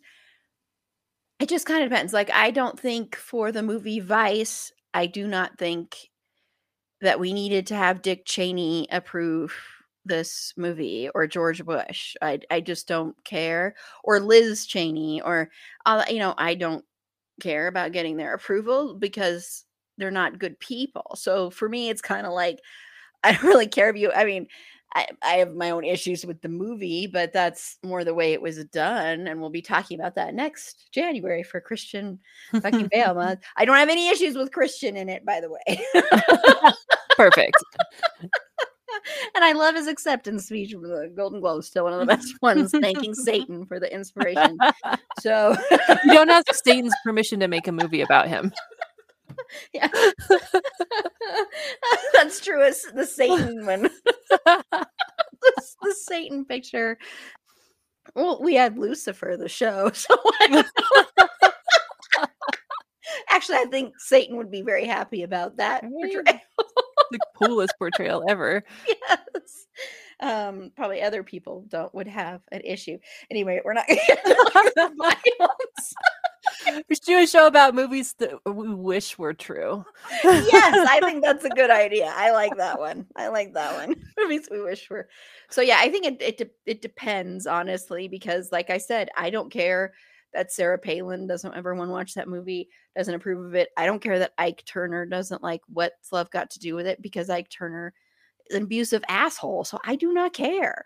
Um, I the only one in that that I care about is Tina Turner, and as far as I know, Tina Turner likes that biopic, and Angela Bassett still should have won the Academy Award. Anyway, that's another story but yeah, so I think it totally depends on it. But I also know that personally, I'm guilty of watching stuff that I probably shouldn't watch because it may not have been approved. The other thing I want to just quickly talk about, we won't spend a lot of time on this, like, we're not going to mention things individually. But there's another thing that happens where films will take license and they'll use famous characters, like, you know, you, uh, and they'll and real life characters, but they'll put them into a movie that actually isn't a biography. And sometimes they'll straight out, you can really tell it's not a biography, like with the amazing film Bubba Ho-Tep, which features Elvis and also JFK. Um, and it's a, an amazing, amazing movie. Go watch that movie the Bruce Campbell is still the best Elvis ever, ever, yes. ever. I've not seen the Baz Luhrmann film. I do not have any desire to. I know a couple people have recommended on here, but I hate Baz Luhrmann, and I don't care about watching that movie. By the way, uh, Lisa Marie Presley loves that movie. I wanted to say she does. Yes. She loves that movie. Awesome. Yes. She lo- she loves. I'm talking about the the Baz Luhrmann movie, not not not. oh, false advertisement, Erin. Oh, I'm sorry. Why would you not? That's so rude. Sorry. Um, and then, of course, you got Abraham Lincoln, the vampire hunter. Abraham Lincoln, as far as we know, is not a vampire hunter. I don't care what anyone says. I like that movie. So those ones are very much they are out there. They're putting it forward that that's what they are. They are not actually biopics. They're not saying that you know Elvis didn't die and was in an old folks home and had to battle Bubba Ho-Tep to save all the old people with Ossie Davis who was JFK. I mean, they're not saying right. you know, that JFK wasn't dead. They're not saying that's real. They're not saying Abraham Lincoln was really battling vampires. So those ones you can automatically know that's not and you're not getting a biography. You're not going to get an accurate thing, although I would argue Bruce Campbell's portrayal was the most accurate of Elvis I've was so seen. good. Okay, everybody listening, okay, you need to go watch Bubba Ho-Tep. It is a great movie. It's it's deep too. It's, it, it it's it has so many layers to it. It's like on, on its surface, it's like a farcical so horror movie, but it's it really is deep, and it talks about how we treat seniors and how you know like there's mm-hmm. supernatural mm-hmm. elements to it, but there's such humanity to it. Oh my god, it's so good. It's so good. I don't know if you've seen it, Aaron, but really go see this movie. It's it's. I'm I'm tempted. Sometime we'll do an episode on it because it deserves more love uh, out there. So, and honestly, he should have been nominated for an Oscar for that. Yes. I'm not even joking. He was that good. So yeah, it was so good. Anyway, so but then you've got these other ones like you had Spencer from last year um, which was not a biopic, but a lot of people took it as being very much a biopic because it was very it was advertised as being a biopic. I, you know, I would never know that was not a biopic if I hadn't seen people say it wasn't a biopic.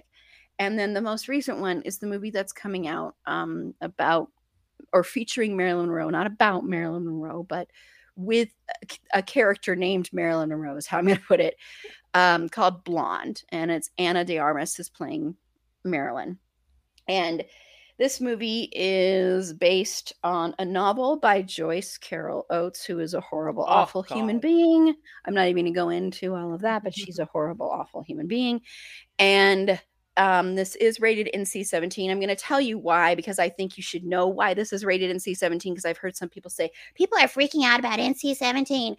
The reason people are freaking out about the NC 17, I want you to know because this is about Marilyn Monroe, who was abused so much by Hollywood and keeps getting abused by Hollywood even after she's dead.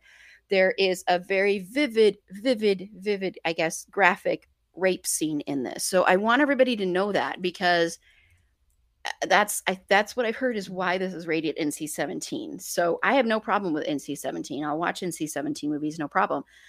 But I want everybody to know why it's rated NC-17. So, um, but so I want to know, Carla, really quickly, your thoughts on those kinds, not necessarily the ones like Bubba Ho-Tep and A- um, Abraham Lincoln Vampire Hunter that are obviously not trying to be accurate, but ones like this, which are very much all the advertising and all the promotion is promoting this as an actual biopic. So, what are your thoughts on doing that? Especially since it all seems to be just with women mainly. So, yeah.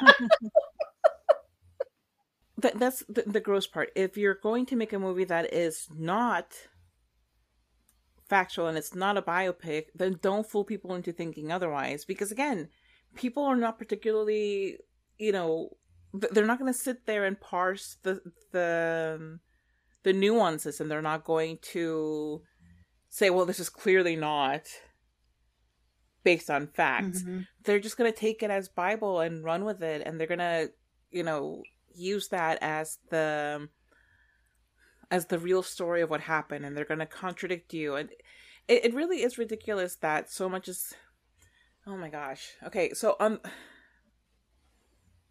it's just the the way that the United States people are being undereducated and they're not given critical thinking skills from a school level and they're not taught how, how to look at something critically and to really examine any piece of material that it's just people being trained to take a test. And this carries over the the implications are far bigger than just, you know, like, can you do math? Or do you only know enough math to get through a test?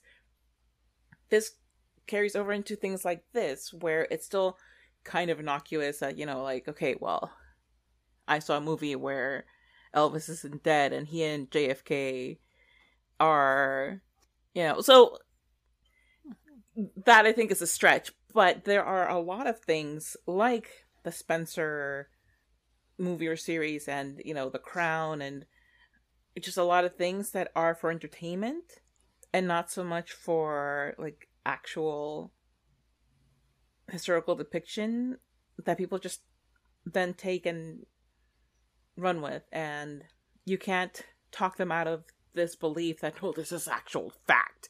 This happened because i saw it on netflix. So i i think it can be it, it just there are a lot of ways in which Hollywood exploits the the what's called like the the gaps in education to the degree that uh you're creating an even less critical and even less thoughtful society. You know, that said, I'm absolutely fine with these depictions as long as they're being upfront about it but in the marketing of Blonde, I've never seen anything saying any, you know, anything else.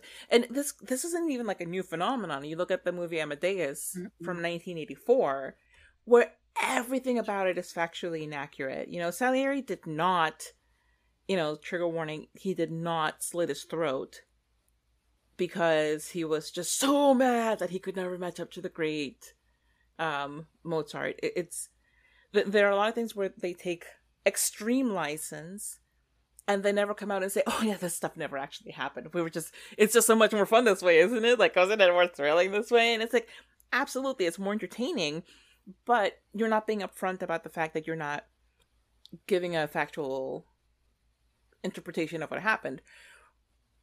And this is it also ends up affecting things the opposite way where for example, you have a movie like um Marie Antoinette where because it's so fluffy and so bright and it's directed by a woman. Ugh gasp.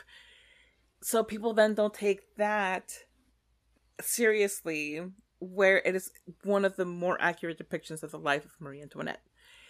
So you know like because you're you're playing with people and you're playing with facts it becomes really hard to parse what's uh intended to be factual versus what's intended to be educational. And that that's a disservice to everybody. Aaron? Yeah i agree with that. It kind of concerns me that people don't bother to even think about like maybe this isn't true. Mm-hmm. and what that's going to do to society as a whole. And y- you totally reminded me of The Crown. I like forgot about that somehow, and I love that show. Um, but yeah, there's like a lot of shows like that that it's obviously not accurate fact, but I think that's really I enjoy watching it, and I like looking up like what really happened. Um, but I feel like maybe most of the population isn't going to do that some other ones now that I'm thinking about it. Like I thought the Queen's Gambit was really interesting, but I don't think any of that ever happened at all like the like the movie did either. Um so and uh, this is totally a side note, but I'm to I'm to talk about Doctor Who for like 1 minute. because Doctor Who is totally guilty of this and it irritates me every time of like them going to some point in time and helping with some like major historical significant event and like it's all because the doctor saved them and it just irritates me and there was this episode um, a couple seasons ago um I, I can't even think of it now but yeah that it does that and i gosh i can't even think of this episode that was just in my brain and then there's like a lot of noise happening in my kitchen right now and i'm distracted but the baby? Probably. I'm not even kidding you something fell off a, the like a shelf in the kitchen last night and then this morning there was just like this random you know like the sound that a jar makes when you pop open the little pop sound? Yeah. just did that and like nobody was in the kitchen anyway, I think the haunted baby did follow me home. But yeah, the even Doctor Who is guilty of that of like um, going to some historical time and not being at all accurate about it. So that's the thing that kind of just worries me in general is that people are going to start taking all of these as truths because it's got a famous person's name in it. And I worry for humanity. laughing, but it is true. I do.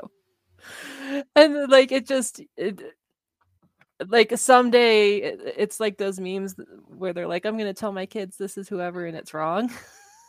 That's what it's gonna be like. like yeah. It's just gonna be accepted fact at some point. Yeah, no, it's very it's very true. And yeah.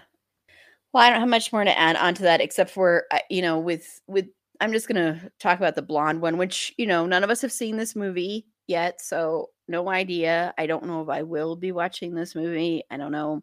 I think Ana de Armas is an ama- incredible, amazing actress. I want to just state that, and it looks like she's doing an amazing job. I want to say that she does look incredible. Um, and I don't want to get into all the talk about the the other talk about you know huh, she shouldn't be playing Marilyn anyway. But this isn't actually a biopic, so so uh, but they they are marketing it as a biopic. They are not marketing it as something that's not a biopic. So if they were marketing it for what it was, oh, did you the, hear that? The baby, there's the baby. Not, something just fell. A picture just fell off the wall. I'm not even kidding. there was a there was a baby. There was we made a joke that in our Airbnb in San Diego, there was this high chair in a closet, which of oh, course, when you think about it, there, it's there for BF kids, but it looks so it creepy. was so creepy the way it was, and there the way was it like, was set up. That it was we, like clearly used to be the attic, so it was like all short, yeah. and it was so creepy, and there was no door on it, and the high chair was like facing the wall. It was so weird. and then there was a random chair next to the bed there. So yes, instead like... of a nightstand, there was just a chair. Talk about a cursed object. like, what is going on at this Airbnb? Also, Aaron, so who are you gonna call? Right, uh, you guys are witness to this. My house is haunted, and every anybody who watches this later, everybody's a witness to this. The oh. baby is there. The baby is awesome. or it's one of those creepy dolls came out of the poster that you have those. oh god, I do have all the Yeah, because by the way, we do have some stuff we will end up giving mm-hmm. away to people. I don't so want the creepy doll though. There. You don't want the creepy doll. If I if I win anything, it's creepier than the flipping episode was. if I end up winning anything, I don't want. No. Well, no. you're not eligible because you're a you're, Oh, thank God! no, no it's thank just God. coming I, to your I, house. No. You don't have to win it. no. if something sh- shows up in my house like that, I'm I'm moving. I am moving. It just says from Aaron A, and you're like, oh my god, no! I'm gonna be returned to sender, unknown Carla. No Carla's at this house. No Carla here. Nope. Ah. Uh, but I did, uh, but with the Marilyn Monroe thing, um, you know, I grew up. My mom really loved Marilyn Monroe a lot, so I grew up a lot with her around, with like her movies and hearing about her, and so I have this weird uh, little like I feel very protective of her mm-hmm. because she was treated so horribly by Hollywood. Um and you know, she was thought of as stupid and she wasn't and thought of as just a sex object and and all of that and um i mean another thing that's criticized in this movie is you know marilyn monroe had curves. She was not as skinny. She she just wasn't. Uh and so that's not in there so people do criticize that of course which is understandable. But i want to say marilyn monroe herself never wanted to have any film made about her. Mm-hmm. She there is a quote where she talks about that because she had been approached to I can't remember who it was and I was trying to find it before we started. She had been approached to in her day to play somebody to play if you know in a bio and she refused to do it because she didn't want that to happen to her. And so that makes me even sadder about this. So it's like you know, it's not even accurate. So, you know, it's just it's just sad. It's like Hollywood can't stop treating this woman like garbage even after she is gone. And I'm not, and I haven't seen the movie, so I don't know if it's, and I didn't read the book because I won't read anything by that person. So I don't know if it's nice to her or not, but and the fact that it's going to have that one scene in it, I, I don't know. That just bothers me. And I probably will not watch this because of that.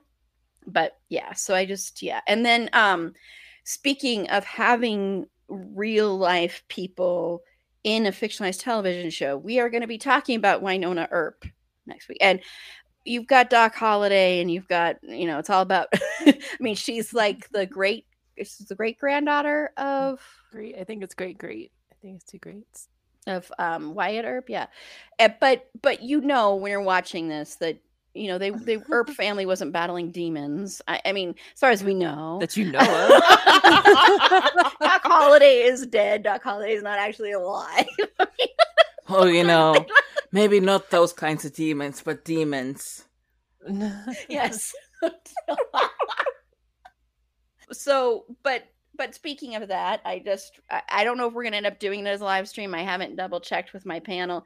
Aaron is one of my panelists on that, but I haven't double checked with Tanya and Judy. They are two that will do live streams. So, but I do want to just run it by and make sure they are okay with it. But even if they, even if we don't do it live, we do have. You're gonna have to tell me what this is a pin of because I'm just starting Wynonna Earp. So oh my god, I forgot about the. So pin. Aaron um, got a pin in San Diego Comic Con that we will be giving away. Um, I don't know if people will be able to see right. this. It's um, it's from the IDW booth, so it's from the comic book, and it's um, WayHaught. Basically, it's um, Waverly and Nicole, and they're adorable, and I love it. And I got one for myself too, so I'm very excited. Okay, so we will be giving this away. This is just something separate. This isn't something that they're endorsing or anything. I always feel like I should put that out there that they didn't say. We, we do have something else that we have to talk about the talk to the comic creator again because I want to run it by her because I have an idea about it. But we did get an autographed signed comic that we will also be doing a giveaway on. I don't want to give too much information about it until I talk to her and run it by her and see how she wants to do it because I have an idea that I want to do it something involving charity, but I want to see what charity she would want to. And this comic is totally, totally up this podcast and this podcaster's alley. she was so nice too. I talked to her for like 10 minutes too, and she was amazing yeah yeah. So i'm not i know everybody's like why don't you tell the name? I don't want to do that until i really run it by her. Mm-hmm. Speaking of you know we're talking about here i mean she has already said it's okay but i want to talk to her first and hoping maybe we can do an interview as part of it too so yeah. But okay we are i know carla's not playing and i still don't have my song but um, when did i have time to do this? Uh, Carla wrote the lyrics we just don't have the music. And it's gonna be so um, good so, okay everybody? It's gonna be so good I know you gave some of it. What was the one line you said? So, so, sorry, let me introduce this. So we're doing. It's now time for six degrees of Finn Wittrock. I've felt very disconnected from our vice president and our president lately. Our president. yes, he's our president. Yes, lately Aaron has been having a political reckoning with the Biden Harris administration and she has just a lot of feelings about it. Oh my god, that was weird. yes. But anyway, so we are going to play Six Degrees of Finn Wittrock, but we still, you know, uh, my goal is to have the song by September 1st at the latest because I'll just have to find music because no one is willing to help me, apparently. Um, but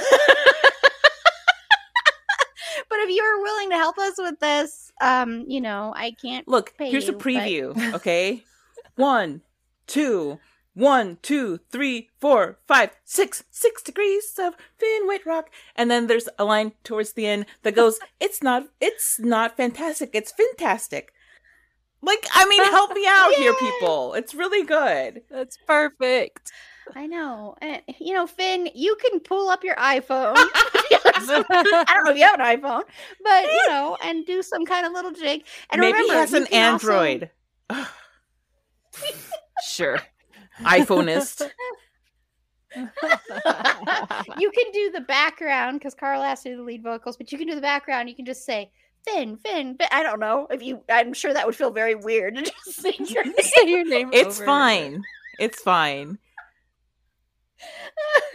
Oh but I really want my intro song soon. So, um, and I still need to. Hopefully, by the time this dropped, I will have decided what our August ones are that we're playing with for the audience version. But once again, you can go to our website, click on the page that's literally titled Six Degrees of Finn Wittrock, and they will be listed in there. And I've done it so you can hover over the names and you click those, and it'll go to the episode as well. So, these are all from episodes we've covered.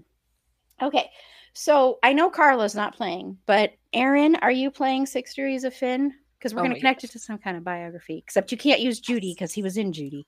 So yes, no, I have the best one. I'm so proud of myself. Um, you'll okay. see why. Um, okay, so the show that I'm currently watching, Pistol, we're gonna go with that.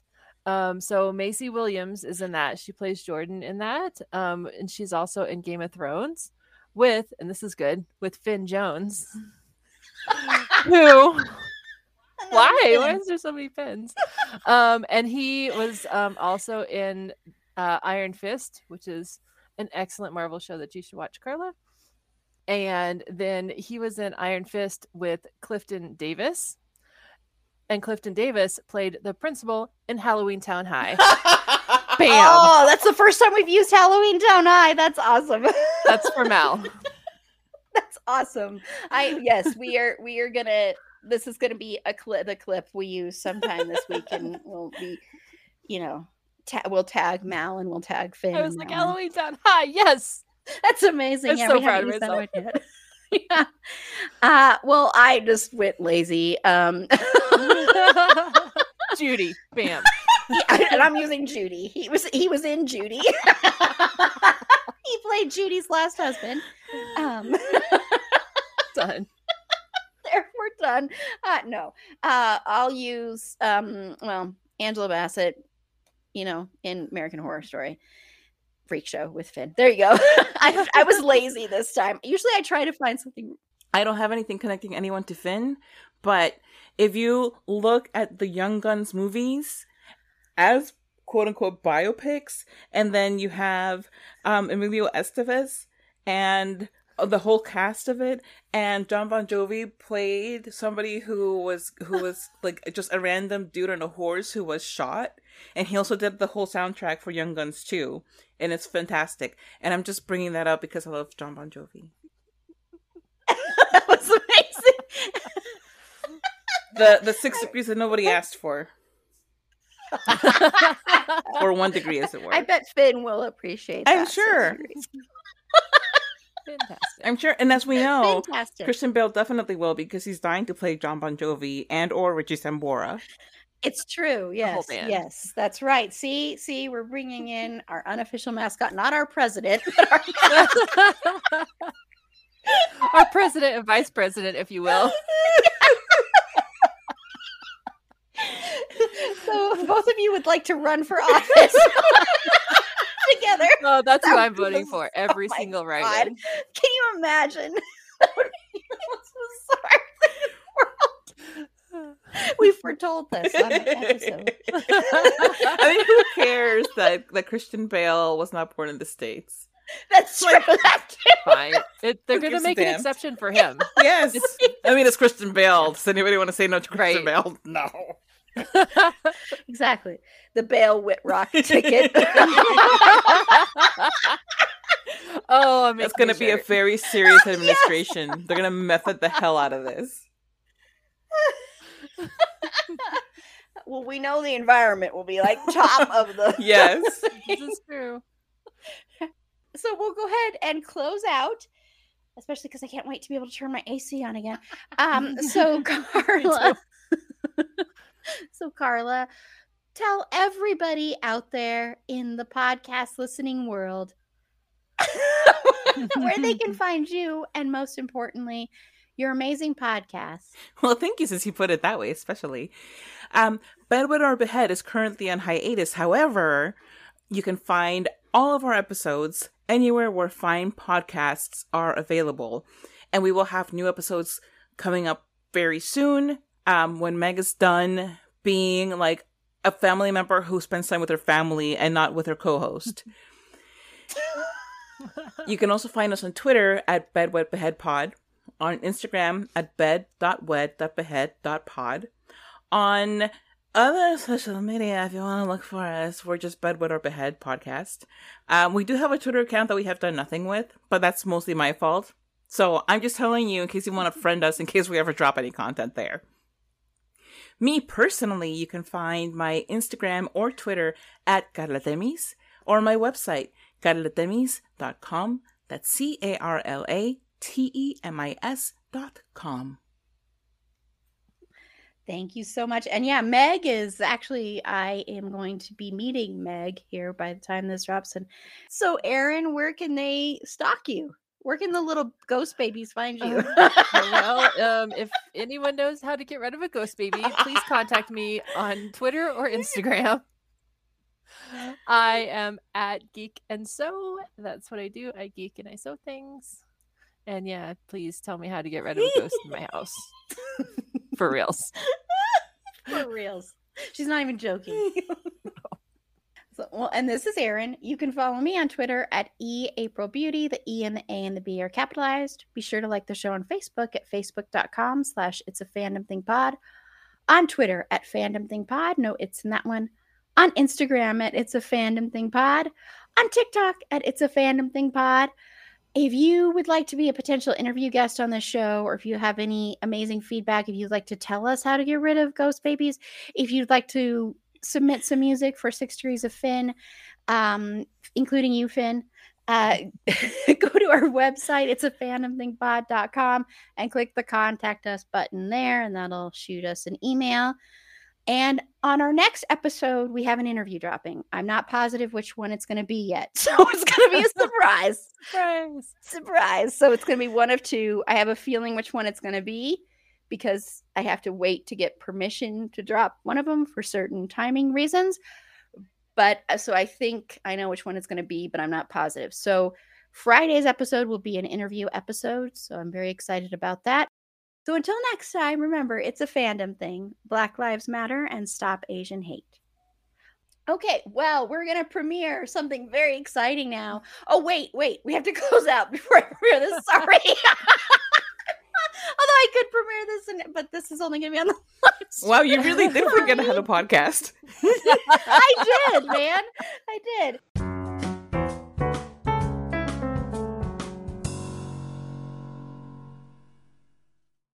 Everyone is talking about magnesium. It's all you hear about. But why? What do we know about magnesium? Well, magnesium is the number one mineral that 75% of Americans are deficient in. If you are a woman over 35, magnesium will help you rediscover balance, energy, and vitality. Magnesium supports more than 300 enzymatic reactions in your body, including those involved in hormonal balance. From functional medicine doctors to mental well being and female hormone experts, we all know that magnesium is the one mineral to improve all aspects of well being and health. But which one? Magnesium Breakthrough from Bioptimizers, the trusted choice recommended by leading experts with seven best absorbed forms of magnesium to ensure your body receives the support it needs for overall well being. Go to bioptimizers.com slash balance today and use code BALANCE10 for 10% off. Support your journey to wellness at B-I-O-P-T-I-M-I-Z-E-R-S dot com forward slash balance. Magnesium Breakthrough from Bioptimizers, your foundation to optimal health and vitality. It is Ryan here, and I have a question for you. What do you do when you win? Like, are you a fist pumper? A woohooer, a hand clapper, a high fiver. I kind of like the high five, but if you want to hone in on those winning moves, check out Chumba Casino. At ChumbaCasino.com, choose from hundreds of social casino style games for your chance to redeem serious cash prizes. There are new game releases weekly, plus free daily bonuses. So don't wait. Start having the most fun ever at ChumbaCasino.com. No purchase necessary. VGW. Void were prohibited by law. See terms and conditions. 18 plus.